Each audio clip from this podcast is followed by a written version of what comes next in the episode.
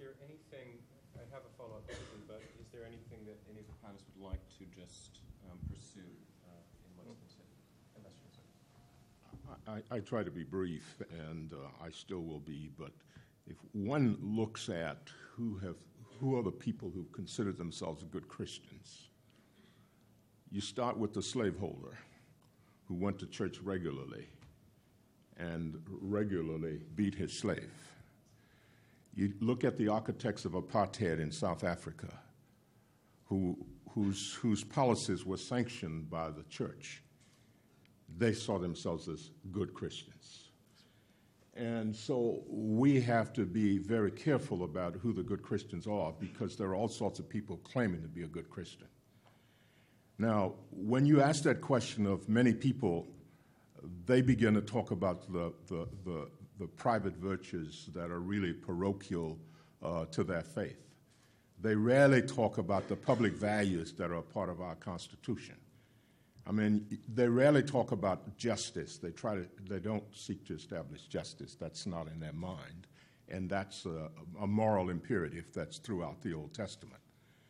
Uh, they rarely talk about working and helping the poor. And there are almost 2,000 references to the poor in the New Testament. And so, my idea of a good Christian is the person who is willing to take his faith or her faith in the public life in order to achieve those things for which Christianity stands.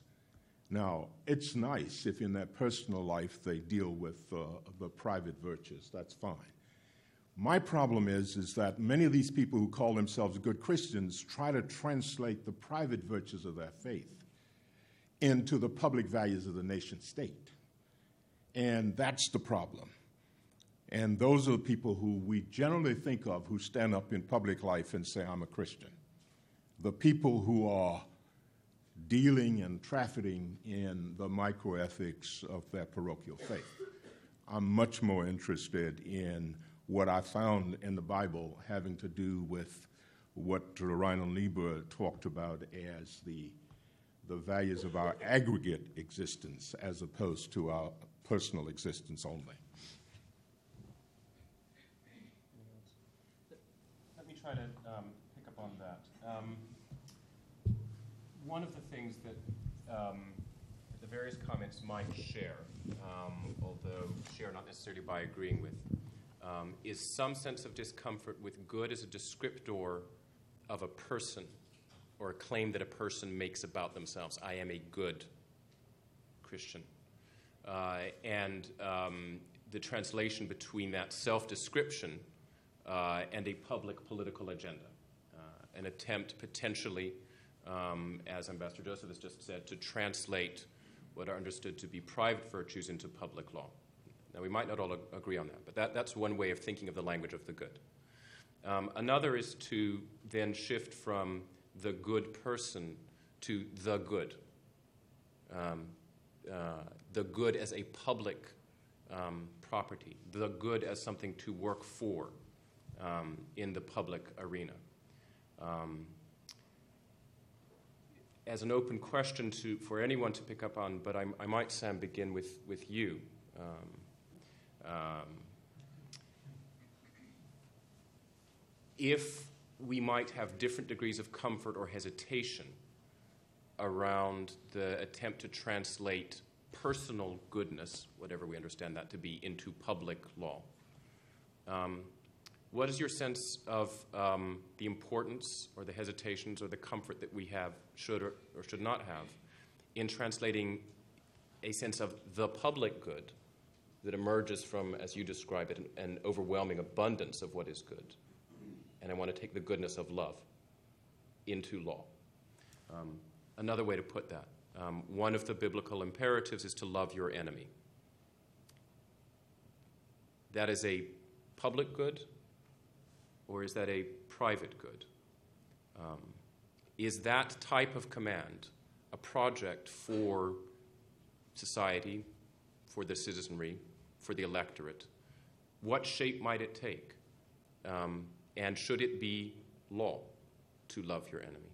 Um, and finally, maybe just to get back to Jay's question, in the current context, what does that mean? Uh, we are a nation at war. Um, the churches uh, and faith communities across the nation have disagreed on the war, uh, but we are a nation uh, in the midst of a war. Um, what might that mean um, concretely? So, so, Sam, with those simple questions, if you'd resolve those for us. Um, uh, and uh, you've got 90 seconds. okay, I'll take on these and I'll leave the panel to deal with some of the other ones. Yeah. Okay. Um, I think, uh, if I may speak as a non American, um, I think this is a nation that has uh, an extraordinary faith in the possibility of resolving conflict through legislation and the law court. Uh, the, the attorney is, a, is a, a pivotal figure in American society. Uh, because it's such a, a, profoundly and widely held belief that there can be, you know, the, the, the Constitution, uh, if you like, it, it, can be a means of grace, to use a theological term. Um, I, I tend to feel that there are, there are broadly two strands in American religious history the one that regards the Bible as a kind of constitution and the other that regards the Constitution as a Bible. And I find both of those quite difficult to deal with. Uh, the one that regards the Bible as a constitution is very inclined to try to, to make people behave as Christians, whether they want to be Christians or not. I think that is always a disaster. It's a disaster for them but it's also a disaster for Christianity. I just don't think Christianity is something that can be legislated. However, the view that sees the Constitution as the Bible, uh, I think, tends to, uh, take, to, to, to, go down the line of assuming that all disputes can be resolved uh, through the law. Uh, I think if we look at the greatest figures of, uh, of American history, uh, of whom, you know, Reverend Dr. Martin Luther King Jr. would be the most obvious example, their genius has tended to, uh, to lie in two places. First of all, they've been able to harmonize these two strands in American history uh, and, and therefore draw support from both traditions. But also, they've been able to embody something that went further than any law could achieve they've been able to believe, whether you call it the beloved community or, or whatever term you call it, they've been able to, to build a community that shows what the love of God can do. Uh, and it, it's not as if that community could exist without law. Uh, clearly, you know, the civil rights legislation needed to be passed. But the civil rights legislation named the beginning of what needed to be done, not the conclusion, climax of what needed to be done um, it was only those communities that witnessed to something that could not be legislated but could only be lived in the beyond that's named by love. I mean, love has to name a beyond, it can't name a minimum. Uh, and it's people like Martin Luther King who, who, who demonstrated that beyond. Now, love your enemies is a beyond, no doubt about it. That's not a minimum. That, you know, that's, that's a beyond. And it's, it's, it's probably the most significant of Jesus' injunctions that makes it difficult for Christians to hold public office for a long period of time. Because if you don't believe, and I don't believe, that, uh, that you can legislate uh, Christianity, you can only embody it and witness to it, um, it, you can't make people love their enemies. Uh, and and and uh, and so that that's why it's extremely difficult to, to, to run things as a Christian because uh, because because it is very difficult to persuade 300 million people, uh, you know, to, to, love a nation that that that that, uh, that they've just invaded. So I think I've answered three and a half of the 14 questions. But, but you use love in, in a very different way, and let's get back to that later after other people have talked about it. Finish your thought, please, and Yeah, then. I mean, um, I, I, uh, organized the local civil rights movement in Tuscaloosa, Alabama in the 1960s and talked regularly about loving our enemies. And the concrete manifestation of what we had in mind was respect for the humanity of the adversary. We weren't talking about a sort of romantic attachment or affection, and people got confused. And so at one point we started using the word uh, justice rather than loving the enemy. But when Martin Luther King talked about loving the enemy, he didn't necessarily mean liking the enemy. He meant respecting the humanity of the adversary, even though you opposed vehemently the actions of the adversary. And you can't legislate Christianity, you can't even legislate morality, but you can legislate limits to the individual's behavior. And that's what I'm interested in, is limiting the behavior of individuals so that it's not destructive of other individuals. And uh, we used to have those arguments in the 60s about whether you could legislate morality, and that's a, a non starter. But you certainly can limit the behavior, and in some ways, you can require certain behaviors.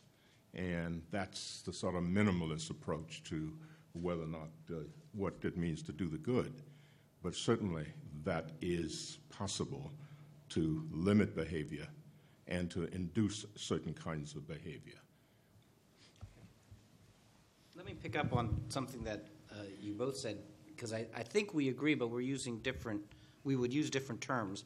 I would agree with Sam, that you can't legislate Christianity, but that's because, at least for me, the essence of Christianity has to do with a personal relationship with God mediated by Jesus Christ. And that is a that exists in a spiritual domain that is that, that cannot be legislated and you cannot coerce someone into a saving faith and you shouldn't although sadly through the history of the church the church has often tried to do that through physical coercion but it, it doesn't work on the other hand, I would say you absolutely can and do legislate morality. I would say almost every law. You show me a law that doesn't have a moral claim in it, um, and uh, and I'll buy you a cup of coffee. I think every single. Uh, I, I, think every single law has embedded within it a moral claim, and I think that's what you mean when you're talking about limits on behavior. There's a, a moral um, claim on that, and, and I'm hoping that my neighbor to, who lives in our neighborhood does, wants legislation of that kind of morality at, at, a minimum. But that's just one of the mistakes I think that, that this discussion can sometimes fall into. Another one is the one that y- you alluded to, Ambassador, uh, when, and, and that's the mistake, it's the sin of blasphemy, which is to attach, use the Lord's name in vain, by which, in this context, it would be attaching the Lord's name to a political claim or a political platform or political stance that the Lord has not ruled on. I, and I, I can remember when this hit me in the face. It was in the 70s. Uh, and and the, one of the planks of the moral majority was, if you recall this, was uh, returning the Panama Canal. I mean, not returning the Panama Canal. And I, I thought, well, I'm pretty sure that there is not a clear biblical mandate, one way or the other, on that question. We can debate the wisdom of returning the Panama Canal or not, but, but to make that, to attach God's name to that policy is blasphemy. Uh, but I would say that, uh, and that it's not a sin limited on the right. I would say that uh, most of Jim Wallis's book is blasphemy uh, because he attaches, it's the title is blasphemous, God's politics, and then what he generates is essentially a democratic platform. Uh, that scares me uh, as blasphemous on either side. And I say it's a sin that both right and left Christians fall into. The solution, it strikes me, uh, the one that I come up to come up with is holding principles tightly and holding policies lightly. And I suspect that we would reach agreement across our various uh, Christian backgrounds on principles. And where we would differ, if we did differ, would be on what is the best policy to implement that. And I would say we can argue vigorously about the policy, but that's an argument about policy, not an argument, not a theological argument at the principles. That Christians should be able to reach a consensus at the level of principle, caring for the least of these would be a principle. What does that mean for the tax code? That's a policy question. Um, now, the tough question you asked is about loving your enemy, but I've run out of time, so I'll give that to. Uh, Actually, Paula, Jay, if you, if you'd like to weigh in on on any aspect of this. I'm not sure I have much to add, except that when you phrased the question, um, something inside of me recoiled, not in fear or whatever, but just thinking historically that from the founding, one of the, the, the notions in classical republicanism was the notion of civic virtue, of a virtuous citizen, you know. But encapsulated within that was that only some citizens were virtuous, you know, and that property was a criterion in order to be a virtuous citizen, and that some people in this society were classified as, as property. And so there's been so much in our political history where the justification using Christianity, using the Bible as a justification for doing very, very bad things to other people. I mean, during segregation, I mean, um, Jerry Falwell, um, uh, Pat Robertson, all used the Bible to justify the segregation of blacks. Now, they recanted on that, but still, during that period, it was used. And there's been so many things where we have used Christianity as the basis and the reason for just doing horrible things in the, in, in the name of democracy or whatever. So that I just, I like the barrier that people are trying to break down, but I like the barrier that exists between my own personal religion and my ability to impose my own personal religious beliefs on the society writ large. Because the reality is that while we are here as Christians, we have a nation that is very pluralistic in terms of, of the various um, faith traditions. And so I think that we need to be cognizant of there's lots of other people in this society that also have to obey the laws that are put in place. I have a follow-up on that, but let Jay. I mean, I really don't have too much to add. I mean, I think I'm just finding the conversation quite stimulating in many ways. Um, part, part, part of what we're, I think, dealing with is what, what Paula alluded to. We're, we're, dealing with the legacies of a quite tragic history, um, a history in which claims to what it means to be a Christian have have thoroughly intermingled themselves with what it means to be a citizen claims to what it means to be the church have thoroughly intermingled themselves with claims to what it means to be the nation. Um, and inside of the intermingling have been positioning of peoples in certain positions within the nation and then baptizing that through the claims that this is all sanctioned by God. There's a long history to this, a history wrapped up in the language of the good, actually, um, and the true and the beautiful. And so part of what we're, we're struggling with is how to exist beyond the ugly history when the vestiges of the history is precisely what we exist within. These are not easy questions to, un- to unravel, easy answers to come up to these hard questions. But I think, as a, as a theologian, I think that the, the, the, the most important thing that the Christian theologian must do is not hide the bloodstained hands own what has happened. We must, there's a sense in which Christians have not, I mean, let's think about the issue of slavery for a second. This country is founded on plantation labor, labor in black bodies.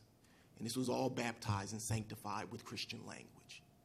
There's a sense in which we as a nation have never been able, one, to look at that history and begin to name it for what it is. And number two, even more profoundly, we haven't been able to look at it and name it for the Christian problem that it was. We can't begin to imagine how to move forward in terms of the relationship between Christianity and the political until we begin to look at that history for what it is. And so I think that the barrier that has gone up, uh, in some respects, is a very important barrier because you need that barrier until people can start telling some truth. But wouldn't you say that? I agree with everything you said. I think, but wouldn't but but I think it's incomplete because isn't it also the case that uh, it was it was the dogmatism of of a Wilberforce who believed very much that he was on a mission from God and he was not going to follow Professor McLean's keep your personal religion out of it. He imposed his personal religion onto uh, the parliament and, and, and was uh, effective at ending the, the slave trade as a, as a consequence of it. And the abolitionists wrapped their opposition to slavery in, the, in biblical language. And, and, of, and of course, Dr. King wrapped the civil, his civil rights message, it was, was suffused with imposing Christian morality onto a society that had fallen so far short uh, of it. So it strikes me that um, that the problem is even more rich than you described it because you have you have people on both sides, and and now with the benefit of history, we we're able to say clearly who was the right, and we're grateful for the Wilberforces, we're grateful for the Kings. Um, but what they were doing was some of the things that, that the panel has problematized. Well, But I think, I think I'm using it, King wasn't imposing his Christian values on a broader society. He was using his own Christianity as a, a method um, um, to kind of get people to see the contradictions in their behavior. He wasn't saying that everybody in the United States had to be a Christian Right. like he was. Agreed. It was that he felt that how he used his Christianity was to get people to see the contradictions in what they believed for themselves and how they then treated another group of people. So, um, I don't know. I just, I just, Yeah, I- I- diff- I yeah. It's, it's important to keep in mind that, that King and the rest of the folks who were involved in the 60s were using persuasion, not moral pronouncements, as if there was some authority for the parochial dogma again. That what they were appealing to, what we were appealing to, were the values affirmed by the nation. And those values came out of the Constitution. And we spoke regularly about the preamble to the Constitution, which stated those values. Now, you can say that those values had that genesis in the Abrahamic faiths, but, but they were in the values stated in the preamble to the Constitution. And so King wasn't fighting for whether or not the Ten Commandments ought to be in, in the courthouse. He was fighting for justice. And that, it seems to me, if there is anything about which there should be agreement, is that the moral imperative of Christianity there that is central is that of justice. And so when you say it was personal faith, it was a personal faith that might have led him there, but he wasn't trying to convert other people to his personal faith. He was trying to persuade them to follow the values they proclaimed and affirmed in the Constitution under which we all lived. And, and it's important to make that distinction because I hear far too many people who go back to the civil rights movement of the 60s and say, well, you see, we're doing what they did. Mm-hmm. No, no. When we organized the civil rights movement in Tuscaloosa, Alabama, there were four of us, and all of us were ministers. We were probably all over the map on private virtues in terms of what we believe. We were from different denominations, we were from different traditions. But the one thing on which we could agree were the values affirmed by the nation state. And we agreed on that, and that's what we were calling for. Now, we might have been led out there by our personal faith, but we weren't trying to have people adopt our personal faith. We were saying, live by your own values, as they are stated in the preamble to the Constitution. And it's important to make that distinction because too many people get confused and they try to look back and say, well, what we are doing is the same what King did in the 1960s. That's not true. Mm-hmm. And William Wilberforce, I mean, just, I mean, that was a long, I mean, it wasn't like, you know, Wilberforce just got up and all of a sudden told England, okay, you know, we're not going to have slavery anymore. I mean, that was a long process of getting people to come to see his way of thinking. And I'm sure, was it 10 years, 15 years, however long it took Wilberforce, you know, to get Parliament to take that position. So it wasn't like he had the ability to impose, he really had to kind of bring people along to use the persuasion that this was the right thing for England to do. I mean, I, I, in- in many ways, I mean, I mean, uh, with, with 90 seconds, I did the best I could. Um, but I mean, in, in many ways, the, the, the other side to um, another way in, into what a king is about or what a Wilberforce may be about is to, to think about it this way.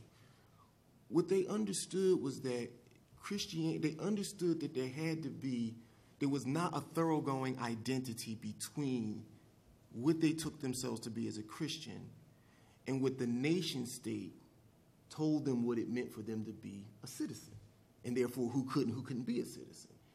And because they didn't have a thoroughgoing identity between the two, the space between the two was precisely the space of their leverage to speak back to the nation. If their Christianity is completely identical with what it means for them to be a citizen of whatever polity they're in, they have, on religious grounds, no leverage to speak back because there's a thoroughgoing identity. So, on some level, they had found a way to muscle some elbow room between their faith convictions and the ways in which their faith convictions were being absorbed back into the nation.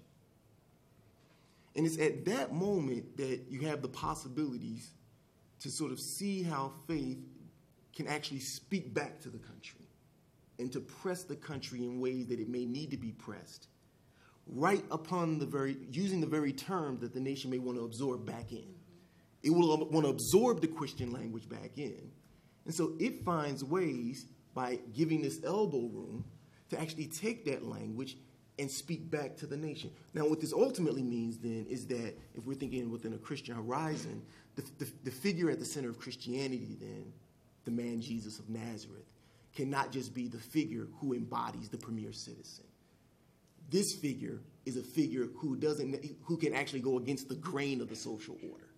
He doesn't have to go with the social order. And they found a Christianity, a way to be religious that didn't go with the social order, but when it needed to, it knew how to go against the grain of the social order. The problem with the thoroughgoing identity between Christianity and the nation is that there's only one direction with the social order. And that, sadly, has been the history really of modern coloniality because we do know that that lifted off as a Christian project. Yeah, to, to use three fairly conventional um, theological terms uh, prophet, priest, and king um, it seems to me the principal job of the church is to be a priest, is to embody in its life what God's love can, can do. Uh, and that does mean forming coalitions with people outside the circle of faith uh, of a provisional nature, uh, endless, constant coalitions of that kind uh, over more or less short term goals. Um, it is obviously called to be a prophet, and we've been talking about the ways in which Martin Luther King was a, was a prophet, uh, and others have been, been prophets, pointing to features not only in the, the church's tradition, but in the case of the United States, in the Constitution of the United States, holding people to account um, for, for commitments they have publicly already made, which is largely what the civil rights movement was about. Um, the trouble comes when the, when the church tries to be a king, uh, when the church assumes its role is to chair the meeting. Um, you know, everyone remembers what Nelson Mandela did before he was president, and nobody really remembers quite what he did after he became president, quite in the same way. Because it was, in a sense, the, the transformation of South Africa took place to the point where it came for him to be president. Uh, you know, uh, I'd be interested to hear Jay's reflections about the current, you know, electoral build-up, about what it would mean for Obama to be elected president vis-a-vis what Obama's program as president might be, and whether those might be two quite distinct things. Um, the church has, over the centuries, over and over again, tied itself in knots when it came to the role of king. Uh, it seems to me it's most at home in the roles of prophet and priest. And from time to time, when it's assumed the role as king, rather than being offered it, that seems to me rather different. When it's been invited to become king for a provisional time, there may be a role there. But when it's decided it was going to grab the reins and become king, uh, I think its record is derisory. I just, hate to add footnotes every time you speak. But, but I, I can't let that comment about Nelson Mandela, us knowing what he did before he became president and not knowing what he did once he became president. I mean, his focus on reconciliation was so central to what he did once he became president that I think almost anyone who knows anything about Mandela knows that he was a proponent of reconciliation. And I could tell you lots of other things, but when I think of Mandela, uh, of course, I was very involved in the anti-apartheid movement for many, many years. But when I think of Mandela, I think of that forgiving spirit, that force for reconciliation is what he did after he became president. But that's a, that's a very different notion. I mean, that's more to the kind of politics I was talking about at the beginning. That's the politics of abundance. It's not associated with the conventional kind of political program uh, that I was referring to. But uh, I, I, take that. I take that. That more than footnote. That that uh, whole paragraph uh, inserted at the beginning. we um, have some time, and I'd like to um, be able to invite questions from the audience. Um, one thing that I, I might simply add a, as a comment is, um, as someone who studies language, um, to think about uh, the ways in which, again, what seems to be cross-referenced in the panel, um, are a series of figures that are not necessarily those of the political contract, um, but that in different ways people understand to emerge from this attempt to understand what it means to be a person of religious conviction, specifically a Christian conviction, and then more specifically still a, a faith community and a tradition within that, um, that enrich or expand the vocabulary. One is love. Um, another, um, Jade, that I understand to um, potentially be uh, the background of your question about um, not losing sight of the bloody hands is repentance um, or reparation. Um, uh, Ambassador Joseph, um, reconciliation, or a certain kind of uh, something stronger than toleration.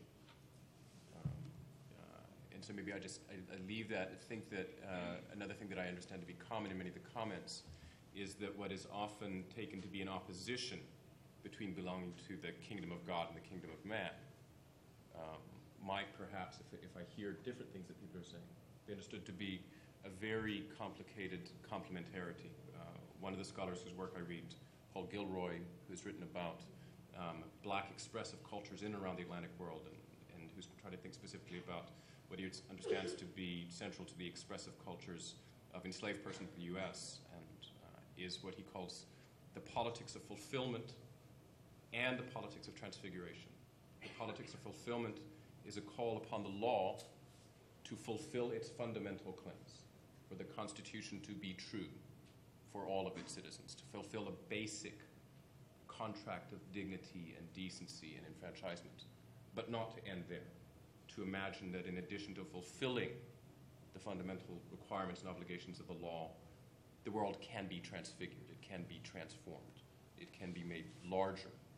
And that largeness is not necessarily one that can be translated into law, um, but that can be brought into the public arena um, when we uh, draw on languages like those of love or repentance. Uh, so, just that editorial comment to give you um, uh, a moment to pose questions. So, we have time, we have about half an hour. Uh, if you have a question, if you could just um, come up to the microphone um, and ask it. Uh, they may be esoteric, they may also be quite practical. One of the questions that the organizers have asked us to think about is at a, at a very fundamental level uh, for students um, uh, who are entertaining um, the possibility of entering public service as you move on from Duke. Um, whether in elected office, in administrative position, in a legal position, but public office um, and wish to think about doing so in a way that you understand to be faithful to your religious conviction, what advice do people have? What are the challenges? Um, what experiences uh, do the panelists have that they might be able to draw on simply to, to, to? How can we get a job in Washington? Is that So, and what I'll do, please, if you would keep your questions relatively concise, I apologize that I haven't been. Um, That'll leave more time for him to moderate, uh, and that way we'll get through as many as we can, but we will need to conclude uh, at half past the hour. Hi. Um, I want to ask a related question. Is this microphone working? Yes. Oh, okay. Um, a related question being can a non Christian or a non religious person be a good president? And there was a survey conducted, uh, I don't know, recently or a few years ago, and most Americans responded no. In fact, they would rather elect a woman, a black person, even a gay person as a president over an atheist. And I think this has something to do with the very tight coupling between morality and the Judeo Christian tradition in American society, um, where most, most Americans feel that a non religious person wouldn't be able to share their value system or wouldn't be a good person. So, um, what are some ways that we can decouple this exclusive association between morality and the Judeo Christian tradition? And um, what are some possible benefits that this decoupling could bring? Thank you.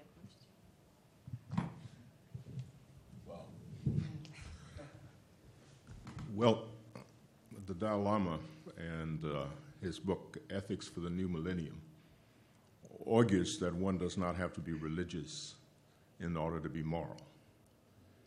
And I won't go through his whole argument. There are other religious leaders who've made the same argument. As for me, uh, Christianity is an existence. Uh, Kierkegaard uh, defined it that way. Uh, and in my existence, I need some form of transcendence uh, in order to follow through on the moral imperatives that drive me. But I would never argue that that has to be true of everyone else. I would say for me, I need some, I need a context of transcendence for my value system. But I, I take very seriously what the Dalai Lama says uh, about that not necessarily being a requirement. I'll go this one. Uh, absolutely, a non-Christian can be a good president. Um, uh, quite possibly a better president than than uh, many of the people that keep Paula awake at night. Um, I, and that's because I see uh, uh, being president as, as basically chairing a meeting called America. Uh, I see it uh, rather than as being given four years to force through the neck of the bottle your oversized political agenda. Uh, if you see it as chairing the meeting, in other words, bringing, bringing out of America all, all that's good in America and allowing that to flourish, if you see that as what the job of the president is, uh, then absolutely a non Christian can do that fantastically well. Um, however, the one thing I would ask of that non Christian is that they put on the table where they want to see this country going. Uh, that's to say that what they see as the telos, to use the sort of philosophical jargon. What is, what is the destiny of America? Um, not, as one of the candidates said in the presidential debate, to be the greatest country the world has ever seen. I mean, to me, that's garbage. You know, that means nothing uh, other than arrogance and uh, an inflated sense of self worth. Uh, give us some details about, about where you want this country to go. Put that on the table, uh, and then chair the meeting. And by all means, a non Christian can do that just as well as any Christian can do. I'll, I'll answer this as a political scientist, and that is that if you are running for president and you're using words like telos, you're not going to get elected. And that's the same problem that atheists have. I think it's a practical problem. It's not, could they chair the meeting? Well, yes, of course they, they could. And I know uh, atheists who have been effective in policymaking positions and, and can understand a policy issue and can craft good solutions, et cetera. But part of, of being president is getting elected president. And to get elected president, you have to convince a majority of Americans that you understand their life and you can make their life better dealing with the the things that make it better, improving those, and identifying the things that make it worse, and minimizing those. Identifying with the average American, and that's the challenge that an atheist. You said not just a non-Christian, but an atheist. So someone like uh, a um, Lieberman, who's a uh, uh, observant um, Jew, would have would be able to connect to um, evangelicals, to uh, people of a variety of faith traditions. But you asked about atheists specifically. It would be more challenging for an atheist to convince a majority of Americans that she or he really understood them, respected them, did not look down on them, was not patronizing to them for their uh, foolish uh, religious beliefs. And that's the challenge would be getting elected, I think, more so than being president. I- if we But can- Why is that? I mean, they don't have that problem in like Australia or France. Why is this problem peculiar to America? Because America's a high, again, speaking as a political scientist, has a very high levels of religiosity. It's probably the highest level of religiosity in the Western world. It's a, a fact of, you know, it's a social fact. But is it, is it tied as well to the, the, the sort of um, logic that went into the founding of the nation, right? I mean, there's a sense in which the nation, I mean, we have certain metaphors that we can conjure up to, to, to talk about the ways in which the nation was founded. Um, it was founded to be a city on a hill. Um, it was founded to be um, the New Jerusalem.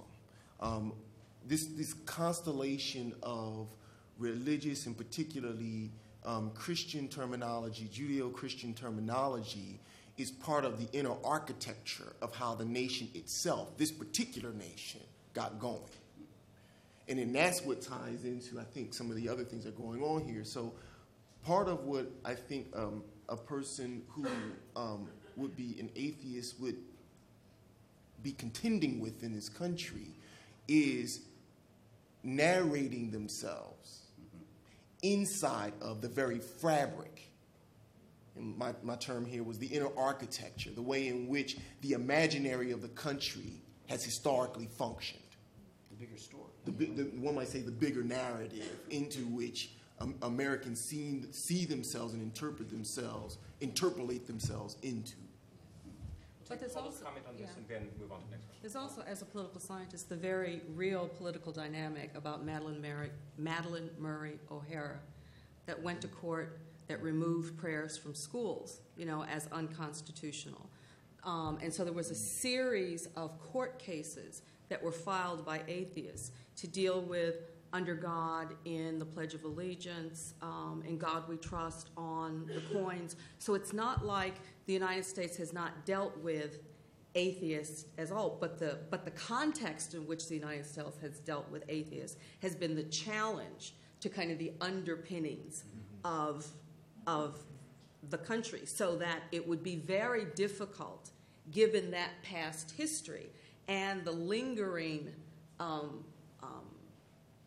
angst among some populations about if we, you know, if they didn't take prayer out of schools, we wouldn't have this problem now. I mean, so there'd be a whole other set of issues that would coalesce around that that would really prevent someone from being elected. I mean, my, I guess my, my advice would be, you know, just choose a religion and say that's what you are. Like Dwight Eisenhower, right? That's what he did. Eisenhower, yeah. And even Ronald Reagan.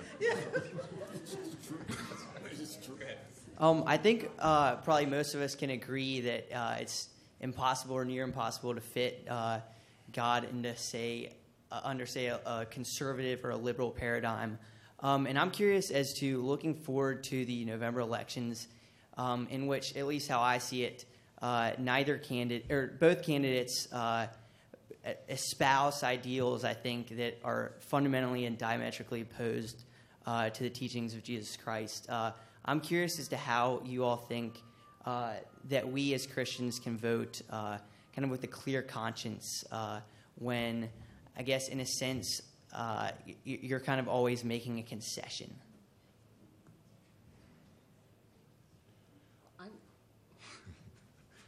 I mean, I guess, I guess this comes to definitional again in terms of maybe, maybe your definition of what a Christian is and their ability to vote for one or the other candidate may differ from what, and what you may see as a conflict is something that I might not see as a conflict at all. So I'm, you know, Yeah, I, I'm, I'm, I'm sort of astounded. So when you say both candidates uh, espouse positions that are antithetical to what uh, Jesus Christ was, did I understand you correctly? Did, did- Would, would, you, would you like to just clarify just what your sense, what, what your, what, what it is that is help, helping you frame the question in that way? Certainly, yeah. I, I think there, uh, I think there are elements of each candidate's platform um, that, uh, that that are that aren't in line uh, with what uh, with what Jesus would have to say on uh, on said issue. Well, Jesus lived in a very different time. And I don't know how it is that you know what Jesus would have done or said or positions he would have taken in these times. I, I know the, the vision he had, I know the basic values he had, but when it comes to specific positions on political issues, I, I don't know. And uh, I've been around a long time trying to discern what Jesus means to me and, and, and, and how I ought to live out my Christianity. But I, I, I'm just trying to think of it. What is it that Barack Obama says in his platform that is antithetical to Christianity when he is a Christian? Now, there are some things he says in his platform that may be antithetical to some Christians as apartheid was antithetical to me as a Christian, and Christian was saying. But to say that that's what, it's antithetical to what Jesus taught is a very, very strong statement. And it implies a certain knowledge of God's will that I don't think that Paul had in mind when he said we see through a glass darkly. And I don't think it has, it, it has to do with what he said in Romans 12, I think, about uh, transforming our minds, using our minds. Uh, so I'm confused by a statement like that. Would you extend that, Grace, to McCain's platform as well? Uh, I don't see anything in McCain's platform that is an, a strategic difference. Generally, I don't have a problem. I mean, he would say that he wants the same thing. We disagree at how to get there. And so I don't know that Jesus would make comments on strategies. I think the big values, like he wants us to love our neighbor, I think he wants us to do what we can to reduce poverty. I think he wants us to do what we can to promote peace. But I don't know that I read in the New Testament specific strategies that he would endorse as the only way to do that. I guess the reason I, I, I frame that, I have maybe a little more sympathy for what you're saying, but, Uh, but I also share their concern, the danger of, of, of blasphemy, which is being so confident on a particular policy. But I would say that whoever you, I, I would make the following provocation that one should, as a Christian, feel some unease about aspects of platform of either platform. That is to say that there one should have a certain amount of discomfort. Uh, but that's also true uh, if you are a non-Christian. Uh, that's also true if you're an atheist or or uh, from another faith. That is, we're we do not get the luxury of electing someone who is exactly shares every single one of our policy preferences. Uh, and whether those policy preferences are grounded in our political view or in our expertise or in our uh, uh, faith uh, claims, we're going to have to make compromises. I think in, in making political arguments, or sorry, in making political choices, which is why the, the Anabaptist tradition, it's interesting, I don't think we have an Anabaptist here. Um, but but that that tradition sort of said, for that reason, because of that necessary compromise, you should opt out of the political system. I think you have to make some compromises on policy choices, and whoever you vote for, you're going to be making some compromises. I'm not sure that you will be voting for someone who has a set. I don't think either the candidate has as a central pillar of their campaign a position that is antithetical to the claims of Christ. I, I, at least I don't see that, although it's possible that I'm missing it. Ju- Just briefly, politics is not finding a, a, an enormous number of, shall we say, upwards of 150 million people who exactly agree with you and, and then sorting it out with them. Politics is exactly about finding 300 million people who probably don't agree with you and finding a way to get along with them. And the church is the same. Uh, uh, you know, it's important to make the point that church is really about learning to get along with people who are different from you, not finding a bunch of people the same as you and making it therefore very straightforward. Um, somewhat of a similar question, and forgive me if you feel it's been answered. I was in a bookstore recently and came across a title that said, uh, How Would God Vote? Why the Bible Commands You to Be a Conservative. and my question is Do you believe that leading or leading your life based on the tenets of the Bible and Christianity, do they guide your political affiliation or ideology? Or does your ideology guide your religious beliefs, or are they mutually exclusive? That book was probably right next to the book on God's Politics by Jim Wallis. Uh, the uh, at least at least for me, my my faith claims are prior. Uh, I want them to be. I that that's my public claim to you. So if you can identify a political position that I hold that is inconsistent with my faith claim, my hope is that I will adjust my political position and not my faith claim. Uh, so that's a pretty high standard that, that I'm setting for myself, and I know I fall short of it on a, on a number of occasions. I think I fall short of it less in the area of policies and more in the areas of implementation, and especially in the areas of arguing with my friends like Paula and that stuff in the faculty lounge. But, but I go back to my earlier point about holding policy, uh, principles tightly and the policies lightly. I mean that the I think it will be hard to find a strong connection, as Ambassador Joseph said, between a religious principle and then a particular policy, whether the capital gains tax should be raised or lowered or whatever. I think Christians can disagree on that. Uh, one, some of those Christians are wrong, but they're not wrong in a faith claim way. They're wrong in a policy way, which is a much less significant, at least to me as a Christian, a much less significant error to make.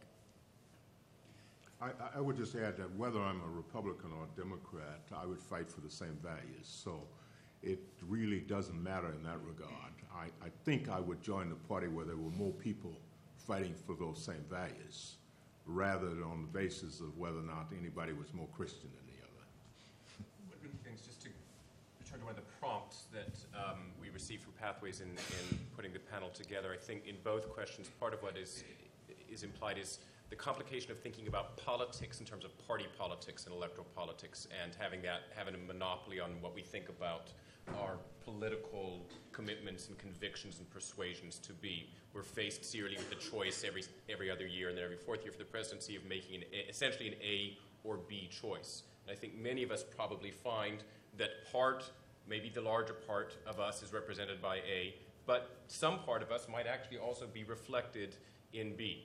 Um, and um, as Peter has said, one, one faith tradition response is to opt out. Another is to effect necessary compromises. But a third is also to expand the boundaries of what we understand the political to be. Um, that we constantly remind ourselves that our, um, our political being is not exclusively a matter of our, and perhaps it should be minimally a matter of our party affiliation uh, and our electoral voting habits. We've been largely sticking to the political and social issues. I would like to bring up the economic tenet of any presidential campaign. Um, and in the uh, New Testament, we see a rich man come up to Jesus and say, You know, I've done everything I can. What more do I need to do? And Jesus says, Give up all of your wealth. Additionally, when Jesus comes and calls people to call, follow him, he says, Follow me now. No, you can't go run to your family and talk to them. No, you, you can't settle your affairs. Follow me now. Yet, it seems very often the Christian argument when with the economic aspect is first make a lot of money, then go follow Jesus.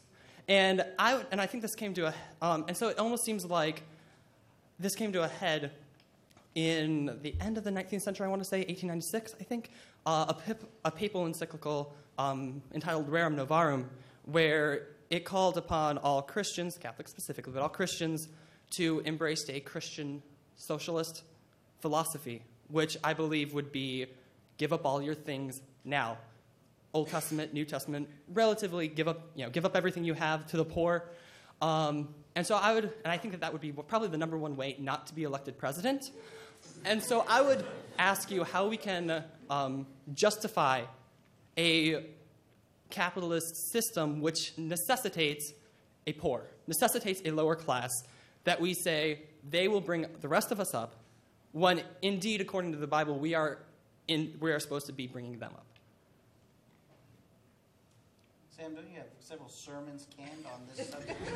Um, yeah, if you'll give me the next 20 minutes, I'll um, talk you through that one. Uh, uh, just, just briefly, historically, you can look at three models. You can look in the Middle Ages, there were two rival models. One that was based on Acts 2, the disciples had everything in common, the last section of Acts chapter 2, uh, uh, which focused on the sharing of goods, um, but often communities that shared goods with one another actually became very robust and very strong economically, and the Benedictines uh, most obviously represented that tradition. Arguably, the Amish do to some extent today. They're actually become very rich by sharing their goods with one another.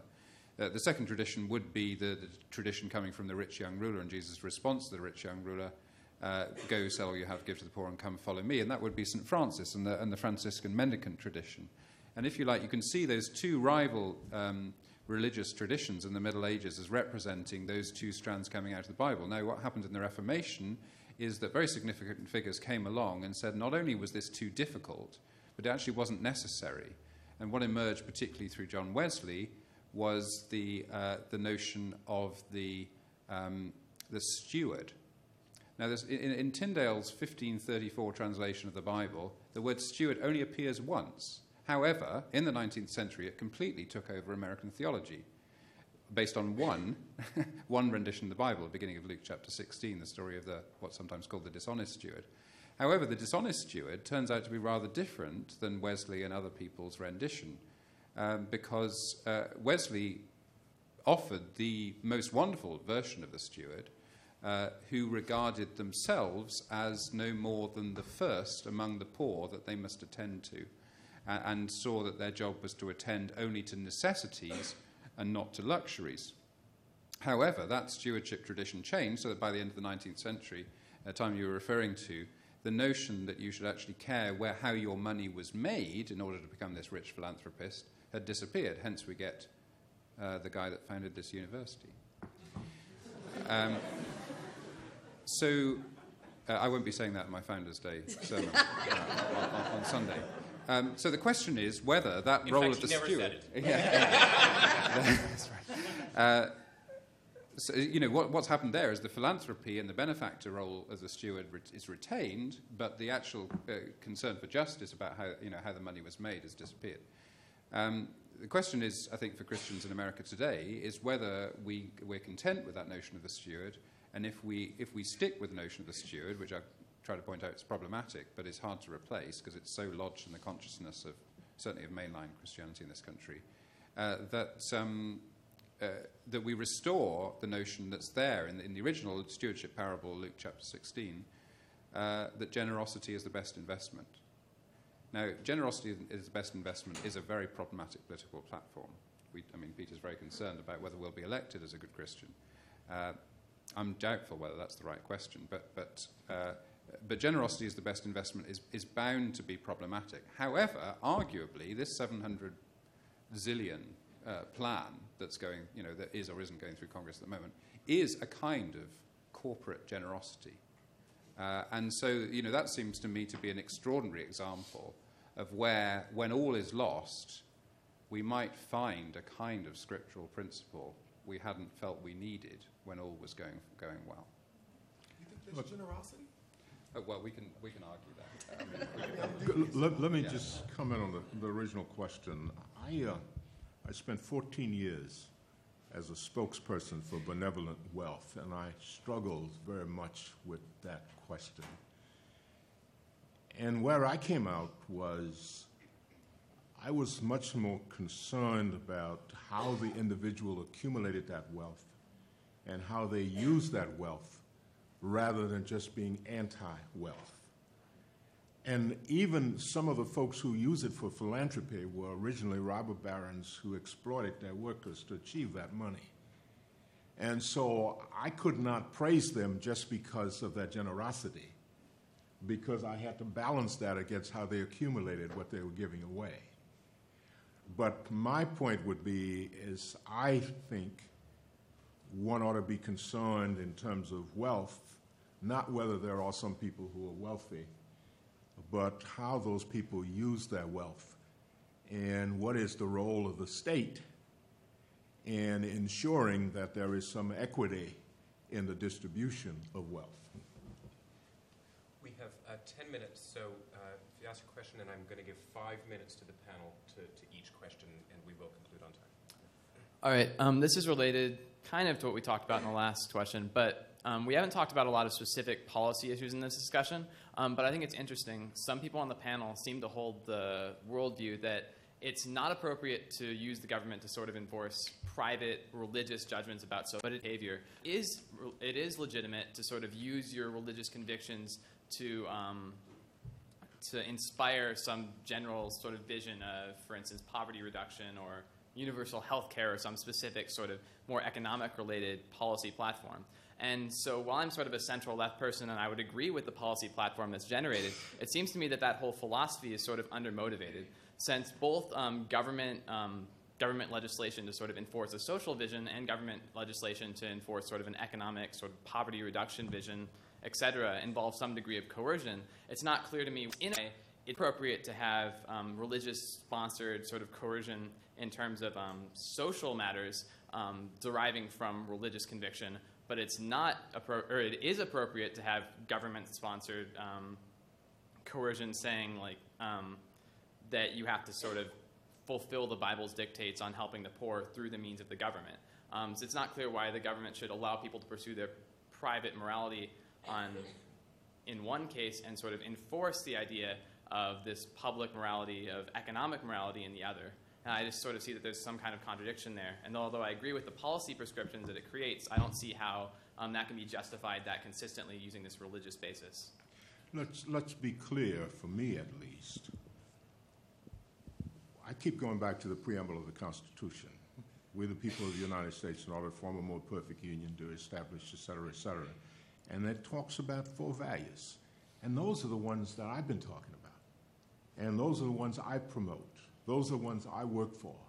Now, I've got some other things I believe as part of my personal value system, but I'm not trying to do that within the nation state. But I am, and those are not just that I am trying to promote the social values of my faith. I am trying to get the nation to live in accordance with the values it affirms as the national values. That's what I'm saying.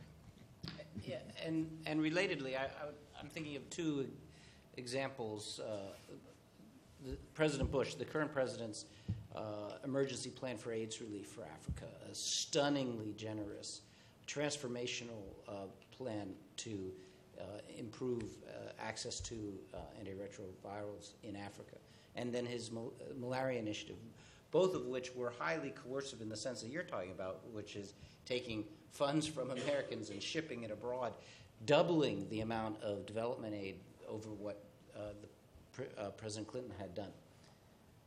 They, that was inspired in part and by the president's personal faith and by the actions of uh, very devout evangelical Christians on the president's staff. They played a critical role in accelerating those programs.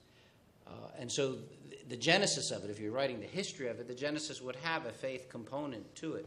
But the president sold that on broader, uh, sold that to Congress and sold it to the public on by broader appeals. First, an appeal to a, a, general American value of to whom much is given, much is expected. So a general value of generosity that, although it has a biblical verse associated with it, is perhaps part of the civic religion. And then on practical national security grounds, having to do with the dangers of failed states and the failed states as incubators of, of global instability, st- instability. So when you're making an, a, a coercive move like that, you have to persuade a variety of people, and you use a variety of arguments to do that, even though in that case the, the president's generosity had probably a faith origin to it. Let's take a final question. All right. Uh, much criticism was uh, thrown in the direction of Barack Obama as a result of the comments made by his pastor, Reverend Jeremiah Wright. So, my question is Are we correct in holding a politician uh, responsible for the comments or lessons taught at his or her place of worship? That's, that's a very good place to end. most of the people who were commenting didn't really understand the nature of a black church. I mean, people join not just because of what the minister says or who he is, they join because it's a caring community that has a prophetic tradition. And I would say that in those instances, the prophetic tradition is at least equal to the priestly, priestly tradition and not behind it. And so it's one thing to be a member of a caring community that has, as part of its way of being, supporting you as one who's marginalized to live in the world that marginalizes you. And so there is in this community something that's much stronger than what the minister says. And so I don't think we ought to hold anybody responsible for the, what the minister says because they are a Christian and they want to be a part of a caring Christian community. And I think that's the important thing. And it's a mistake to, to, to look at what a minister says and say, I, I will judge you by what that minister said. Of course, we also know that there's another dimension to this, uh, you know, going on. There's a subtext. I mentioned the subtext earlier. There's a subtext to the subtext, right? And so the subtext to the subtext is, on the one hand, what Jeremiah Wright said, but on the other hand, the way in which what Jeremiah, Jeremiah Wright said was used as a cipher to interpret and position Barack Obama in a certain way within the political space and discourse, right? To, to try and decode his acceptability as a good president or not, vis a vis his relationship with his pastor. And so I, think there are many ways and levels and angles on the Jeremiah Wright phenomenon. Part of it is what Jeremiah Wright said himself.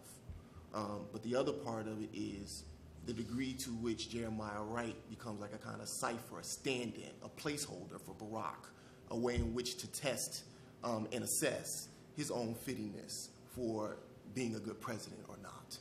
Actually, even to attest and assess the other side of our question is he a good Christian too?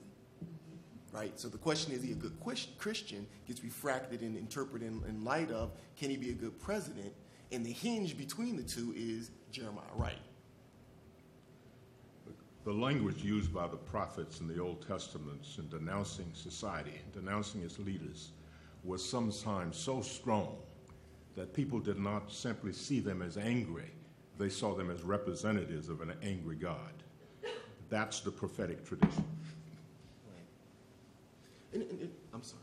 No, no, no, no. I was just going to add that that it's the angry black man. It, you know, which you didn't say, but that's what you were saying. But it's the angry black man right. that um, they're trying to, you conjure know, conjure. Right, right. Exactly um, right. And, and then one, one last final point as well is, and this goes to um, what Ambassador Joseph was saying, that the, the, the, the black church in America, in many respects, represents the excess, the overabundance, right? It, it represents um, that, that wing, shall we say, of, of, of American Christianity that refused to meld completely Christianity with the discourse of the nation, especially when Christianity in the discourse of the nation was precisely a Christian political expression that tended towards their bondage. And so when you hear Jeremiah Wright speaks, he's speaking out of the tradition that actually is pulling those two apart so as to call the nation back to itself. Why did Barack Obama denounce what Jeremiah Wright said then, in, in light of what you all said? Why didn't he Why didn't he take the position you just took to say this is good prophetic uh, language, Old Testament, biblical? The, the nation was not in a mood for an objective discourse. And so he wasn't about to put his political future on trying to educate the nation. And so he just thought he'd better cut, cut his losses. Let me, let me just say, I think there was a turning point, and I actually watched Jeremiah Wright's um, National Press Club um, performance. And his original statement that he read, if he'd stopped there, I think he would have been okay. Because before that, Obama was essentially saying, you know, this is, you know, the same thing that, you know, I don't agree with everything he said. But it was Well, he was also saying, I didn't hear him say it. Right, but it was that second part of the question and answer where he just, it was almost, it was just really over the top. And it was the kind of thing where he put, he put Obama in a position of having to say that you kind of endorse this kind of second type of behavior mm-hmm. that you saw, or to essentially say, you know, this is not the person that I have known for 20 years. This is somebody, somebody different. Because it was, it was a performance. It was over the top, right? Yeah, yeah.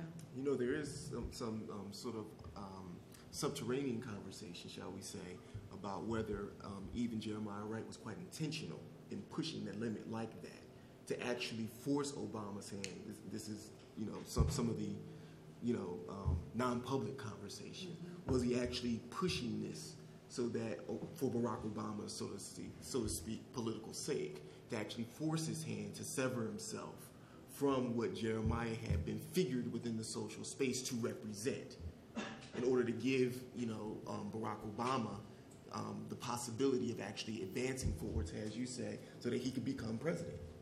Certain things he, he's, he's got to do and be seen in a certain way to actually get there.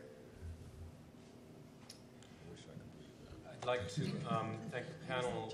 I'd like to thank the organizers um, for creating um, this occasion for us. And I'd like to thank you um, for being here, um, for the thoughtfulness of your questions, and uh, just an open encouragement uh, from all of us uh, to continue uh, to inhabit uh, their complexity, not just uh, on an evening, but as you think uh, and live uh, within this republic or the other uh, national spaces to which you belong. But my thanks again, finally, to the panel. We're very grateful for your time and participation.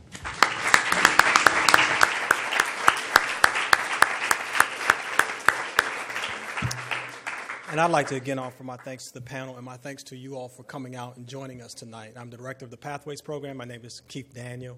And if this kind of conversation um, you found to be stimulating as much as I did, we want to invite you to sign up to be on our list serve and to find out more about how these conversations are taking place, not only in public space like this, but also in the house that we um, we inhabit with uh, our Lilly Fellows and Lilly Scholars on West Chapel Hill Street around the dinner table. Um, there's also Dean's Dialogues that are, that are also engaged with the question of how do we do good. The next Dean's Dialogue is scheduled for October 30th at 12 o'clock, and it's going to be with Dean Jones of the Divinity School. Um, and the theme on the table for those dialogues is how do we learn to live lives of consequence and to do good from, a variety of different disciplines. Again, we are so um, grateful for you to come out tonight and spend this much time with us. And again, if you want more of these kinds of conversations, just check out our website. Um, brochures have also been made available. You can get in touch with myself or Mark Storsley, who is our Lilly Scholars Program Coordinator, um, and he helps usher a group of students that are Lilly Scholars in these kinds of conversations ongoing. Thank you again, and good night. Go in peace.